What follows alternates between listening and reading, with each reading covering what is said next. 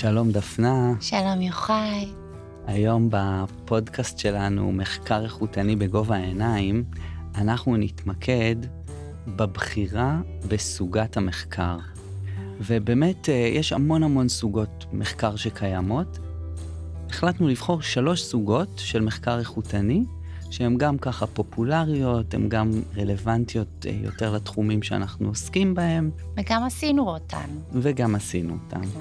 אז אנחנו נתמקד במחקר איכותני נרטיבי, במחקר איכותני פנומנולוגי, ובמחקר מסוג תיאוריה מעוגנת בשדה. ובאמת אנחנו, המטרה שלנו היום היא ככה לתת לכם אה, מין אה, overview כזה על שלושת הסוגות האלה, ולעזור לכם אה, להתחיל להרהר באיזה סוגה הייתם רוצים לבחור. ושוב צריך לזכור, אלה רק שלוש, יש סוגות רבות נוספות. כן, וחשוב לדעת שאחרי שתבחרו סוגה, אתם צריכים לקרוא עליה לעומק ולהכיר היטב את השפה שלה. Mm-hmm. מבחינתנו עכשיו זה רק לכוונן אתכן לאיזה סוגה יכולה להתאים לכם. ובאמת, הבחירה בסוגה היא מאוד דרמטית, כי היא תשפיע על המחקר שלכם מתחילתו ועד סופו, אוקיי? ואם אף אחת מבין השלוש שאנחנו נציג לא מדייקת עבורכם, תלכו לספרות, תרחיבו, אה, תתייעצו עם המנחים שלכם, מהי הסוגה המתאימה והרלוונטית למחקר שאתם רוצים, רוצות לעשות, וגם לכם כבני אדם, כחוקרים, וקחו בחשבון שאם יש לכם שאיפות אקדמיות, זה מאוד מאוד חשוב שתדעו איזו סוגה אתם עושים, שתדעו לכתוב אותה, שתדעו להשתמש במושגים המרכזיים שלה. אתם לא יודעים כמה ריקושטים קיבלנו במשך השנים מכתבי עת שאמרו לנו, אתם מציינים שאתם עושים משהו אחד, בתכלס אתם עושים משהו אחר. נכון. אז uh, נתחיל? נתחיל. יאללה. אני אוהב את הציטוט הבא של פאטון, שהוא אחד מאבות המחקר האיכותני וכותב נורא נורא יפה, והספרים שלו מאוד מומלצים, והוא אומר, אין גישה אחת טובה ממשנתה. בדיוק כמו שאין את הפרי הנכון, תפוח, תפוז, פסיפלורה. מה שתאכל תלוי בטעם האישי, בזמינות ובמחיר. אז באמת נורא נורא חשוב לזכור את הדבר הזה. אין גישה שהיא נכונה, או שהיא עכשיו הכי אין. מה הגישה שמתאימה לכם, למחקר שלכם, למי שאתם. ומה המנחה שלכם עושה. נכון. ויכול באמת ללוות אתכם ולהנחות אתכם על איזה סוגה. אז אנחנו נציג עכשיו את שלוש הסוגות. נתחיל uh, ממחקר נרטיבי, נעבור למחקר פנומנולוגי ונסיים בתיאוריה מעוגנת בשדה. ניתן ככה highlights על כל אחת מהגישות עם קצת דוגמאות, ובסוף נראה כיצד אפשר על אותו נושא מחקר להתבונן מבעד שלוש הסוגות שנציג. אז נתחיל במחקר הנרטיבי, ובאמת המחקר הנרטיבי הוא עוסק בחקר סיפורים, נרטיב, סיפור, והסיפור נראה כמו איזה עדשה מרכזית. כמו איזה משקפיים שאנחנו מרכיבים על העיניים שלנו, שדרכו אנחנו מנסים ללמוד, להבין, לנתח את החוויה האנושית, את החוויה של המרואיין או המרואיינת שלנו. אז אפשר לחשוב על זה כאילו מושא המחקר, מה שאנחנו באמת, את מה אנחנו חוקרים? את הנרטיב, את הסיפור, את הסיפור המסופר על ידי המרואיינים שלנו. וכשאנחנו מדברים על נרטיב זה יכול להיות נרטיב שמופק בריאיון, שאנחנו מבקשים מאנשים לספר את הסיפור שלהם ביחס לנושא מסוים, והנרטיב יכול להיות טקסט, לדוגמה בלוג, אוקיי? טקסט שהוא כבר קיים, יומן אישי, אוקיי? ובעצם, אם אני ככה חושב מה הייחוד של נרטיב, אז נרטיב, הייחוד שלו זה שאנשים מספרים אירועים ברצף, לאורך זמן. זאת אומרת, מימד הזמן, המימד הכרונולוגי הוא נורא נורא מרכזי גם בשאיפה שלנו להפקת הנרטיב וגם בניתוח אחר כך ובכתיבה. אז אנחנו נאסוף סיפורים, נאסוף גם חומרים רלוונטיים להקשר שבו הסיפורים האלה אה, סופרו, חולצו, נאספו, וננתח אותם. אני רוצה להתייחס לשני היבטים שבעיניי הם באמת מאוד מרכזיים כשאנחנו מדברים על ניתוח של נרטיבים. אז אחד זה באמת הרעיון הזה של הוליזם, הרעיון של הוליזם שאנחנו רוצים להסתכל על הנרטיב כיחידה אחת שלמה. נכון? במחקר איכותני אנחנו תמיד מפרקים את הטקסט ליחידות קטנות, לקודים וטה טה טה טה טה. זה נכון, אנחנו גם עושים את זה במחקר נרטיבי, ועושים קטגוריזציה של הנרטיב המסופר, אבל גם אנחנו רוצים לעשות כזה זום אאוט ולהתבונן על הנרטיב הזה ממרחק, ולשאול איפה הנרטיב הזה מתחיל, איפה הוא מסתיים, מה המהלך המתואר בתוך הנרטיב הזה, מה הנקודות מפנה, ה-turning point, זה תמיד ככה משהו שננסה להסתכל עליו. מה הפואנטה שהמרואיין הזה ניסה לספר לי? Okay? שאלה דברים שאם אנחנו מפרקים את הנרטיב לחתיכות קטנות, אנחנו מאבדים אותו. אנחנו רוצים לעשות גם ניתוח שהוא הוליסטי וגם קטגוריאלי. וואי, עכשיו בא לי פתאום שמישהו יראיין אותי, רעיון נרטיבי. אפשר, אחרי זה. יאללה. פודקאסט הבא. כן.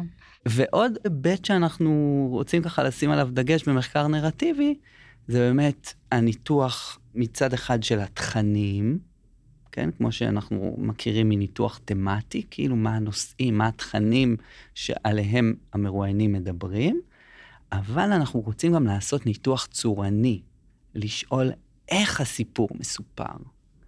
מה הפזמון החוזר שאנחנו שומעים, מה המילים שמשתמשים בהם, מה המנגינה, כן? באיזה צורה הסיפור מסופר. בגדול אנחנו רוצים לייצר איזה קונטקסט, שאנשים יספרו לנו סיפור משמעותי. אפשר uh, לבקש מאנשים ככה לספר מה שאנחנו קוראים נרטיב ביוגרפי. נגיד אני עכשיו אשאל את דפנה, שנורא בא לה להתראיין, אה, דפנה, ספרי לי את סיפור החיים שלך.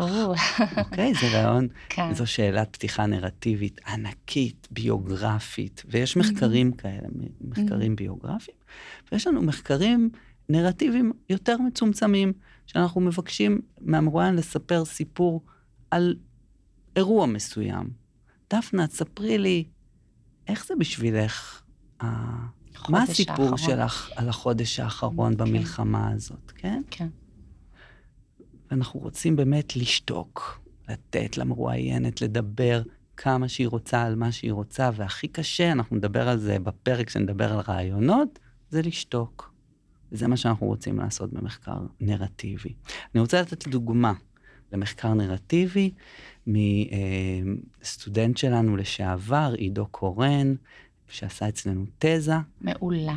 מעולה, אחי, והוא קרא לה קשת בצבע אדום, נרטיבים של התבגרות להט"בית בשדרות. ומה עידו רצה? הוא רצה להבין את החוויה של מה זה להתבגר, מהי חוויית ההתבגרות של צעירים להט"בים שגדלו בעיר שדרות. והוא רצה להבין איך בעצם הזהות שלהם מובנית ומתעצבת בתוך הסיפורי התבגרות שלהם, אוקיי? זה קצת מסובך, אני אחזור על זה.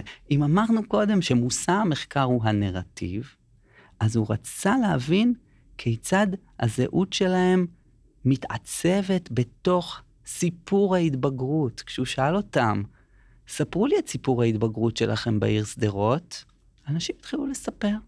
מה שעניין אותו זה סוגיות של זהות. ואחד הממצאים נורא מעניינים שעלו, זה היה הנושא של בריחות. אנחנו כותבים על זה עכשיו ממש, עוד שנייה מסיימים לכתוב על זה מאמר. הם סיפרו על בריחות, המילה, אם דיברנו קודם על ניתוח צורני, הם השתמשו במילה בריחה, לברוח, ברחתי, אברח. וזה היה כמו איזה פזמון כזה, כן? ששמענו בכמה ראיונות. והבריחה הייתה בתוך הנרטיב כמו turning point, כמו אירוע מכונן כזה. לפני הבריחה, אחרי הבריחה, היו כל מיני בריחות, בריחה מהבית, בריחה מהעיר, בריחה לתל אביב, חזרה מהבריחה. אני חושב שזו דוגמה נורא טובה, כי אני חושב שבמחקר אחר, אם הוא לא היה נרטיבי, אם הוא לא היה שואל עידו שאלה נרטיבית, הממצא הזה לא היה עולה ככה, אוקיי?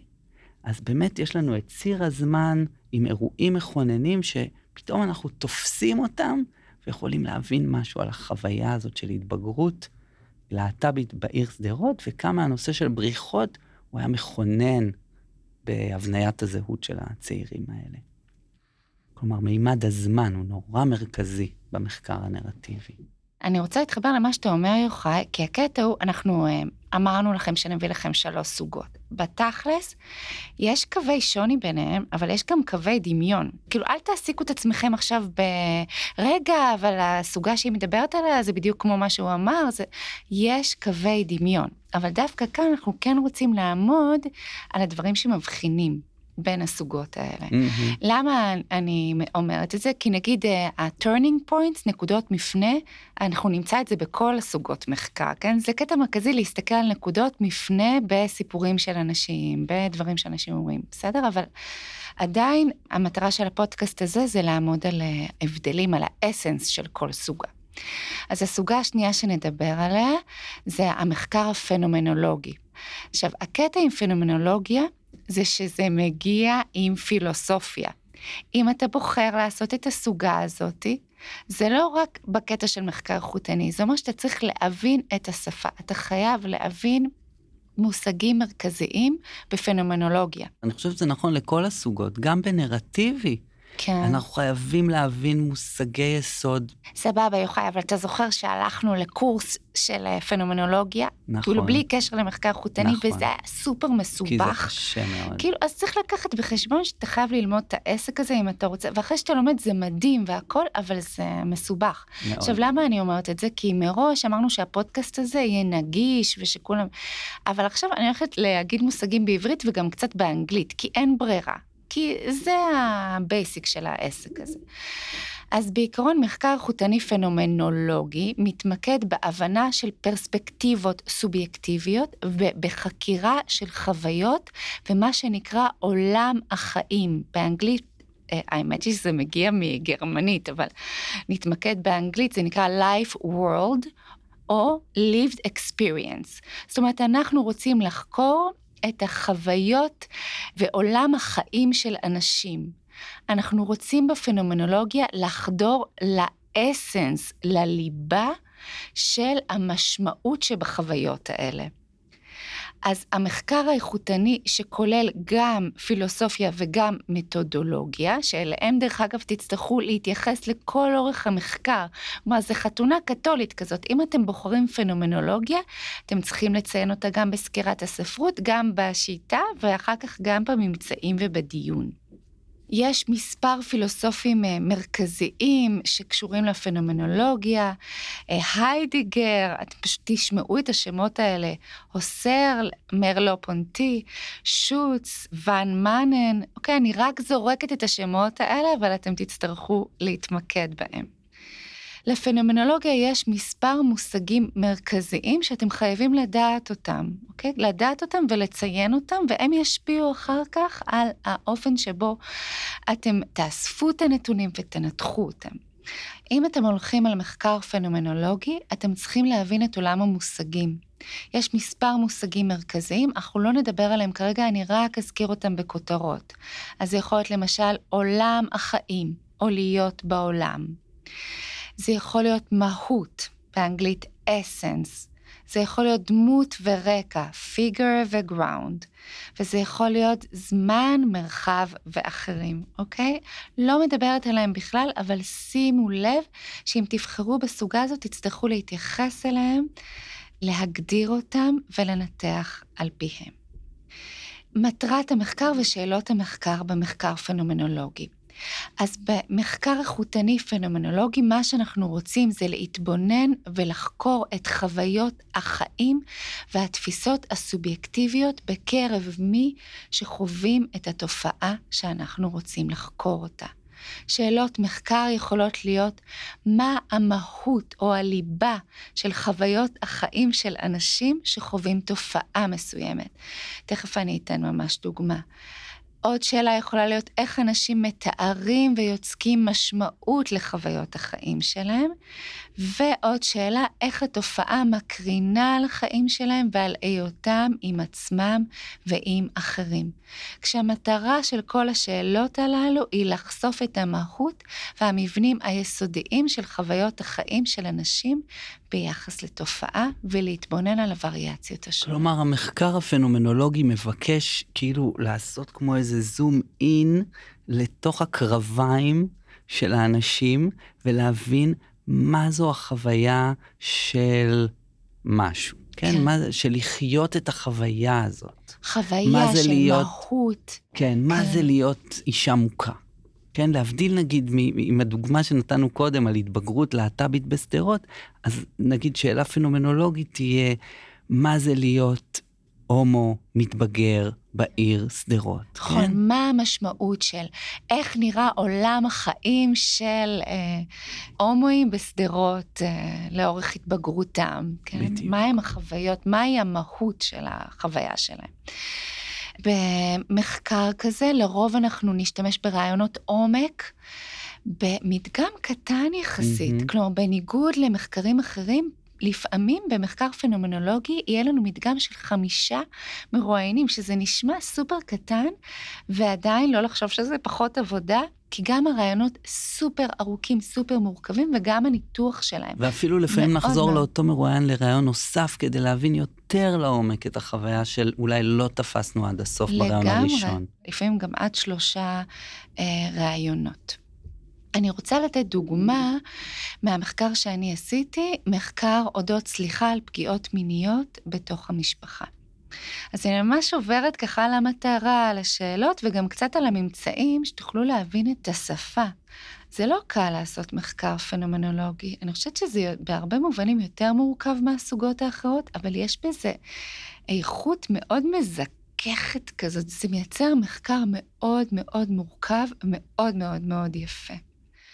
אז מטרת המחקר שאני עשיתי הייתה להתבונן ולחקור את תופעת הסליחה בקרב נשים שנפגעו מגילוי עריות, נשים שנפגעו בתוך המשפחה.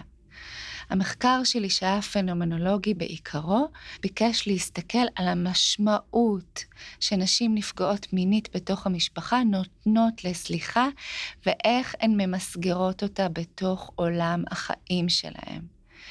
איך סליחה מקרינה על היותן בעולם עם עצמן או עם אחרים. במחקר הזה ראיינתי 20 נשים רעיונות עומק. אני אתן דוגמה קטנה מתמה אחת שנמצאה במחקר, שתעזור לכם אולי להבין איך נראית שפה פנומנולוגית. אחת מהתמות במחקר נקראה ריבוי קולות. מצאנו שבקרב נשים נפגעות גילוי עריות יש כמה קולות או כמה עולמות שהן חיות בהן במקביל. הקול האחד היה הקול הנורמטיבי, הזהות הציבורית שלהן. הקול השני היה קול התוהו, הזהות הפסיכולוגית שלהן שמתעצבת כתוצאה מהפגיעה שהן חוו.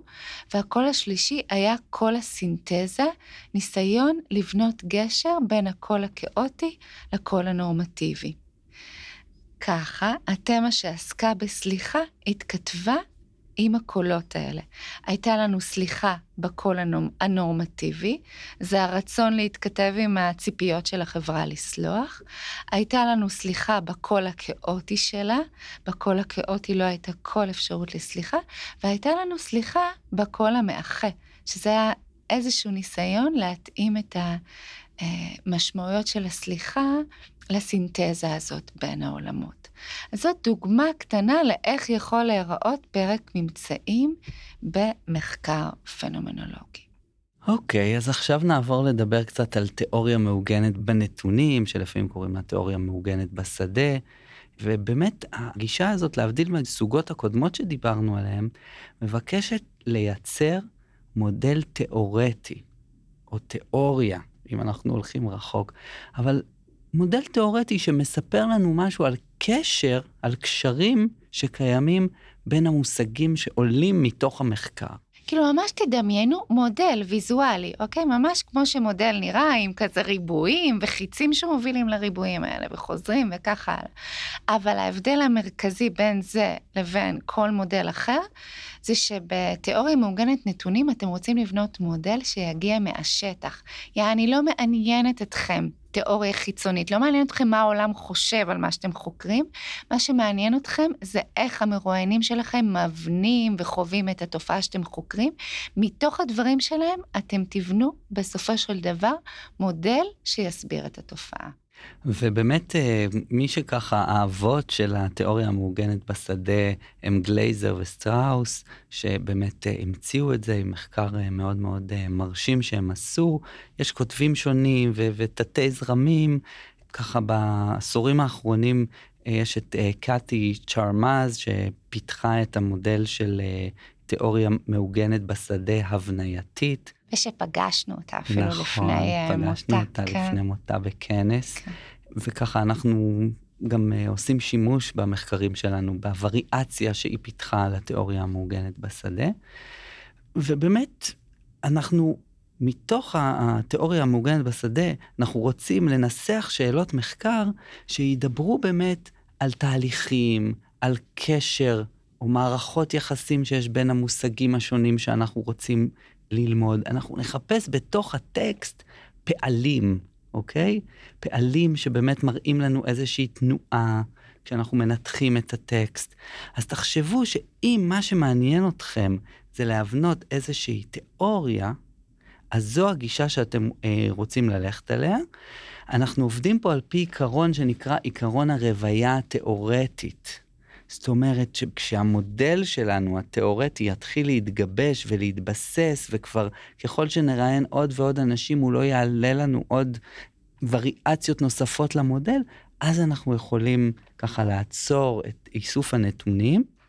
מדובר בדרך כלל על מדגמים גדולים יותר, אם דפנה כהן דיברה שבפנומנולוגיה לפעמים אנחנו עושים חמישה מרואיינים ומראיינים אותם ככה מאוד לעומק, בתיאוריה מעוגנת בשדה אנחנו רוצים לראות מדגמים יותר גדולים, בדרך כלל בין 20 ל-60 מרואיינים, כי אנחנו רוצים להגיד משהו שהוא ככה קצת על, קצת מעל. יש גם משהו, אני חושבת, בסוג הזה, שהוא לפעמים קצת מזכיר את השפה הכמותנית. כי נגיד, נכון. בדרך כלל אנחנו לא משתמשים במושגים שכאן אנחנו כן נשתמש בהם, כמו להסביר אה, תהליכים, מה הגורמים שמשפיעים על mm-hmm. התהליך, כן? קשר ב... בין משתנים כביכול. כן, קשר. בין משתנים, בדרך כלל אנחנו לא משתמשים בזה, אבל פה באמת מה שצריך להנחות אתכם, שזה מגיע מהשטח.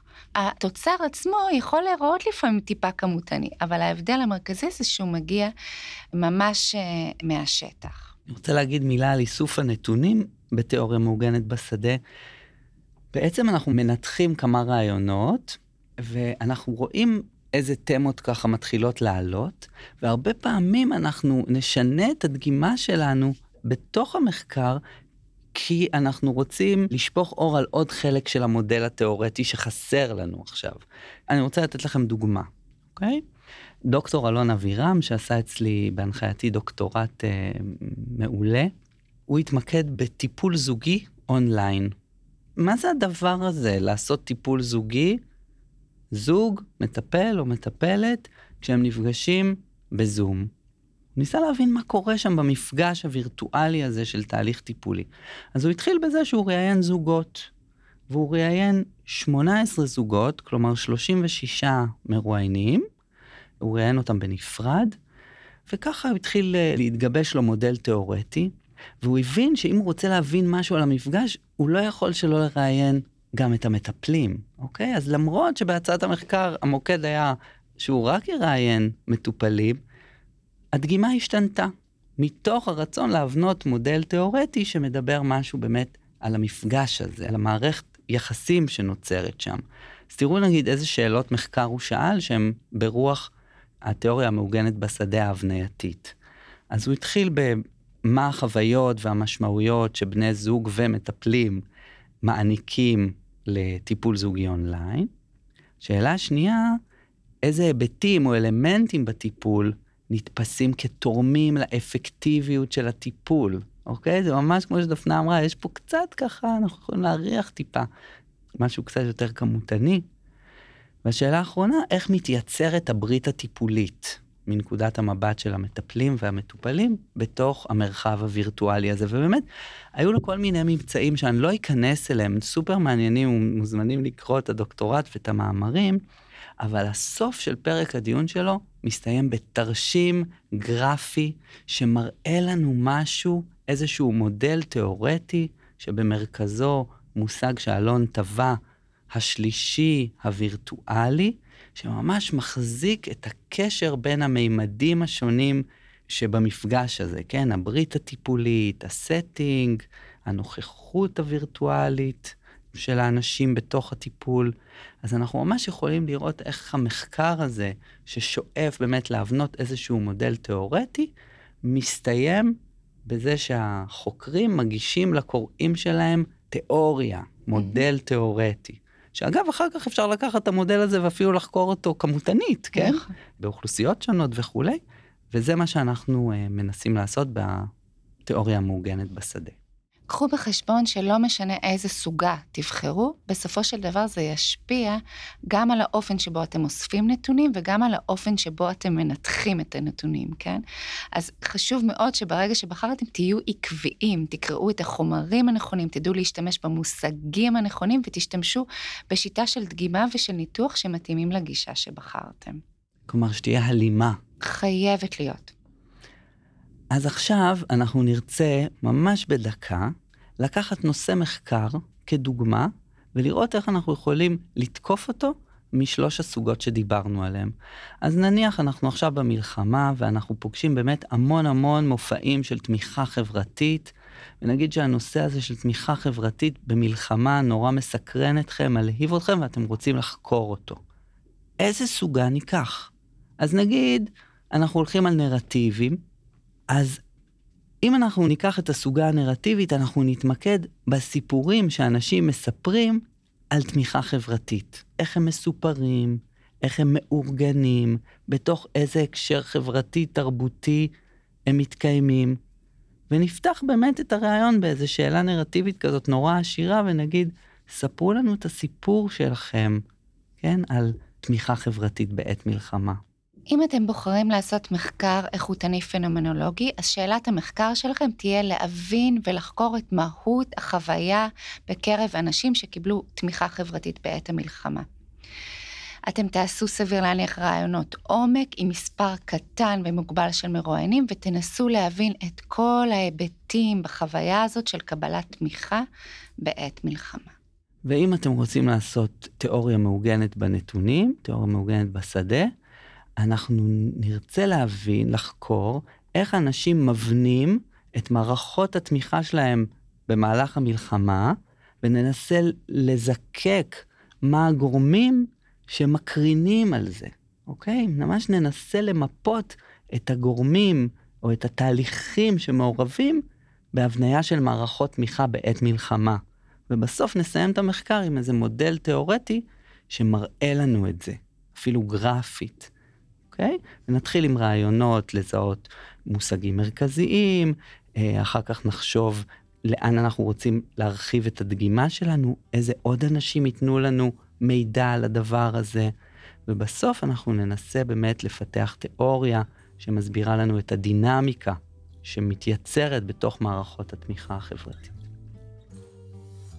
עד כאן להיום. אני חושב שבאמת אה, ניסינו לשפוך אור על שלוש סוגות מרכזיות, על הדילמה של איך בוחרים, איזה סוגה אנחנו בוחרים ולמה, ואנחנו מחדדים שוב ושוב שצריך להכיר טוב את הסוגה שאתם בוחרים ובוחרות בה, לפני שאתם נכנסים אליה, וצריכה ללוות אתכם מההתחלה ועד הכתיבה בסוף. מהרגע שבחרתם סוגה, אתם דובקים בה, אוקיי? דובקים ולא מרפים. אז תודה. תודה לך.